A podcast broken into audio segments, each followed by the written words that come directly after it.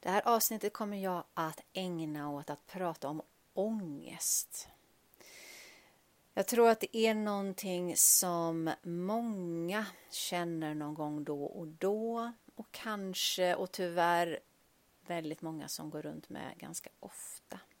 Vi upplever den på olika sätt och den sitter på olika ställen i våra kroppar och den börjar på olika ställen och på olika sätt för olika personer.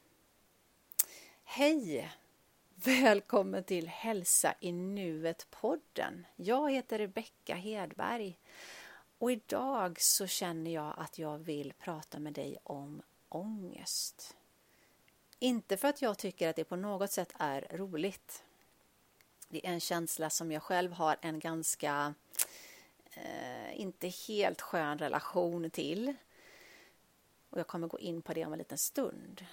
Jag tror att vi behöver prata mer om det, för jag märker med och bland de personerna jag träffar att det verkar vara ganska vanligt att bära på ångest, för det är just det som vi gör. Vi bär på den. Och ett sätt att kanske lätta den bördan kan vara att faktiskt prata mer om det. Och nu menar inte jag bara det här ångesten som vi slänger oss med i vardagligt språk. Att ah, jag fick sån ångest när han sa så. Nej, nu menar jag den här ångesten som är nästan som en fysisk upplevelse i kroppen. Om man googlar på ångest på Wikipedia så står det där att det handlar om någon form av rädsla. Och jag tänker att det är där någonstans det börjar, att det byggs upp någonting. Och i min värld så handlar ångest om att det är någonting som vi håller emot, någonting vi trycker undan och ja, förmodligen också då är rädda för att möta, släppa fram eller att känna. Att det är någon form av eh, upplevelse eller tankar som är förknippad med väldigt starka känslor och att det är de känslorna vi sen är rädd för att eh, möta. Du får en upplevelse av att du känner dig oerhört låst i dig själv, trängd när du upplever ångest. Och även om du rent logiskt sett kan förstå att kanske den tanken som skapade ångesten eller upplevelsen som skapade ångesten egentligen inte behöver trigga den rädslan i dig. Att du förstår det rent logiskt så spelar det ingen roll för känslorna är fortfarande väldigt äkta för oss. Och ofta så är det de då som vi vill hålla emot. Och då, i min värld, skapas det ångest. Varför håller vi emot? Förmodligen är det så att de här känslorna som vi inte riktigt vill veta av och det kan vara olika sorters känslor. Sorg, rädsla, skam, skuld. Det finns oftast en mängd olika rädslor som är undantryckta som sedan skapar ångest. Förmodligen är det så att de är så obehagliga att det är en ren överlevnadsinstinkt från kroppens sida. Hjärnan berättar för oss att det här är så otrevligt att det här väljer vi att inte möta. För känslor kan ju bli så verkliga för oss att det, det som en ren fysisk smärta och kan medföra en fysisk smärta i kroppen. Och det är ju logiskt för hjärnan att inte vilja att kroppen ska behöva uppleva detta. Alltså är det svårt för oss kanske att vilja, vilja möta och då är det lättare, upplever vi, i vår tankevärld, att det är hålla, lättare att hålla emot. Känslor är ju egentligen bara känslor. Men om det kan orsaka en fysisk smärta borta så är det inte alls konstigt att vi väljer att inte känna vissa känslor. Det är inte alls konstigt. Och det i kombination med att vi kanske inte heller har lärt oss hur vi ska kunna hantera vissa typer av känslor. Det finns en, eh, verkar finnas en upplevelse om att vi ska inte prata om vissa typer av känslor eller känna vissa typer av känslor, erkänna att de ens finns. Så det också skapar ju en ännu mera vilja att hålla emot det här som man kanske då upplever också att det här är inte ens okej okay för mig att känna. Ångest. Bara ordet blir nästan jobbigt att prata om, upplever jag. Det går att leva länge med doser av ångest. Ah, alltså i små doser. Och det betyder inte att den behöver eh, Eh, att det behöver bli eskalerande eller liknande. Man kan hålla undan och trycka undan någonting väldigt länge och kanske bara uppleva någon form av spändhet eller klump i magen eller vad det nu är. Men jag tror också att till slut när man tryckt undan det tillräckligt länge så kommer det ut. Antingen via en explosion som i form av en panikångestattack eller att du går och småpyser hela tiden och kanske är irriterad och arg. Men på något sätt så vill de här känslorna komma ut. Och ändå så gör vi vårt bästa för att trycka undan dem. Ångest är den känslan som jag upplever absolut jobbigast, rent personligen. Det är den jag absolut helst vill ta bort och, och rätta till eller att jag vill att den ska försvinna för jag Alltså jag gillar den inte. Jag har svårt att hantera den. Jag har fått känna den många gånger i liten form och i större explosioner i form av panikångestattacker och successivt upplever jag att jag har lärt mig att eh, bearbeta den, att, att fånga upp den i tidigare stadier så att den inte behöver växa sig så stort. Det var så jag trodde i alla fall. Och det var väl det som kanske var mitt misstag.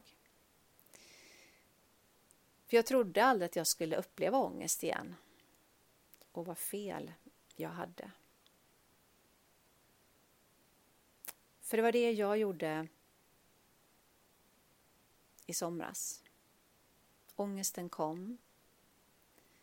Och jag försökte med alla de verktygen som jag har att få det så att känslan skulle försvinna. Jag andades, jag tillät mig att vara i känslan, tyckte jag. Jag mediterade och jag lät mig alltså ta det lugnt, känna den. Men mitt syfte, i och med att jag upplevde den jobbig, så var det ändå hela tiden att jag ville tvinga bort den och få den att försvinna. Det var så länge sedan jag kände de här känslorna. Att det var gamla känslor också som kommer tillbaka. Som jag inte vill, ville känna av. Jag vill inte ha dem där. Och då blir det sällan bra. Det funkar inte helt bra att hantera oavsett känsla genom att vilja trycka bort dem. Känslan som kom, ångesten som kom kastade mig tillbaka flera år tidigare och drog med sig massor av andra känslor som en, en lavin nästan. Och det spelar liksom ingen roll att jag i mitt huvud intellektuellt sett förstod att det här är, det här, nu är det nu, jag är inte samma person som jag var då. Känslorna kommer därifrån tidigare upplevelser. För det som utspelade sig i min kropp, det var helt inne på något annat spår. Det var verkligt. Min ångest börjar som en klump i magen, det är så det gör för mig. Sen äter den sig långsamt större och till slut så fyller den hela min mage. Och någonstans där, om den får vidare fäste, vilket den gärna gör när jag inte gillar den och värderar den som läskig och otäck, så sipprar den ut i mina armar och ben och till slut så fyller den hela kroppen i ett nästan apatiskt tillstånd. Och i det fysiska så fylls tankarna av allt det här läskiga jag upplever. Jag värderar känslan och givetvis så älskar ju känslan det ännu mer och att den växer sig ännu större. För ångest när sig på de här bedömningarna och värderingarna som vi har när vi är inne i det. Den växer sig starkare.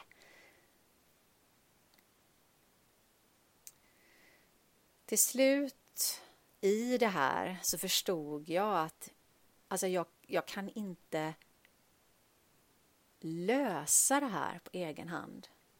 Jag kan inte fixa detta. För det var det som jag fortfarande var inställd på, att det var någonting jag skulle lösa. Jag ville ju få bort det här samtidigt som jag intellektuellt förstod att jag måste vara med det här. Det är det enda sättet som jag kan bearbeta de här läskiga känslorna. Men jag klarar inte det på egen hand för min hjärna vill inte gå dit. Jag kan inte. Jag behöver låta ha känslan sin gång men jag kan inte på egen hand. Så jag tog hjälp. Ibland behöver vi en person som bara är där, som tillåter en att få lov att uppleva det här hemska som pågår i kroppen tills dess att det ebbar ut av sig själv. En person som ställer frågor utifrån en, ett tillåtande sätt. Som inte tycker synd om dig, för det också när på dina egna känslor, utan som ser dig som en stor person, som vet att du kan, du klarar det här, jag finns här och stöttar dig och jag vet att du, du fixar detta. En person som låter oss få berätta om det hemska vi upplever, hur det känns och framförallt ställer de här jobbiga frågorna och kanske frågar vad är det det handlar om egentligen? Vad är det du inte ens vill tillåta dig själv att få lov att erkänna för dig själv? För oftast är det det som det handlar om. Det här att erkänna ord, meningar, uttryck som vi kanske inte ens vill kännas vid. Att vi känner oss misslyckade, trängda, att vi skäms. Men någon som säger att det är okej. Okay. Det du känner just nu, det är okej. Okay. Bara för att du känner det just nu så betyder det inte att det alltid kommer att vara så. Men du upplever det just nu och det är okej. Okay. Det förändras. Vad är det det handlar om egentligen? Tillåt dig själv att sätta ord på vad det är och få känna de här känslorna. Erkänna dem. Vara med dem och inte för att de ska försvinna utan att de måste få lov att ha sin egen gång. Som är med, som stöttar, som lyfter dig. En person som du bara kan vara med. För då kommer man ut på andra sidan helare och mera du. Och för varje gång så blir man också starkare i vetskapen om att ja, det här är fruktansvärt jobbigt. Och jag gillar det inte, men det är okej. Okay.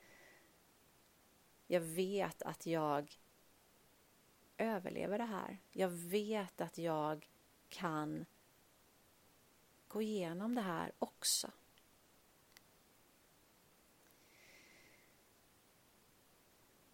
Jag vet att det är många där ute som känner ångest, som lever med ångest och som kanske inte har den här stöttningen i din omgivning där du känner att du kan bli lyft, bli stöttad, bli lyssnad på utan att bli värderad eller tyckt synd om.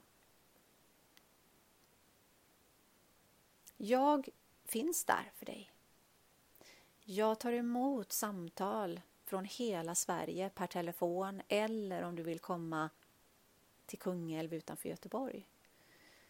Våga ta hjälp, för jag vet av egen erfarenhet vilken otrolig kraft det är i att ta hjälp och ta emot hjälp. Så jag hoppas att du vill ta hjälp. Stort tack för att du lyssnar. Den här, det här avsnittet är också ihopkopplat till ett bloggavsnitt som du finner på www.halsainuet.se och om du vill så är du varmt välkommen att också följa mig på sociala medier, Instagram och Facebook, att halsainuet.se. Jag hoppas att du hör av dig. Om inte annat så får du gärna höra av dig och kommentera dina erfarenheter av ångest och om vad du tycker om den här bloggen. Gör en fin dag för dig själv. Hej då!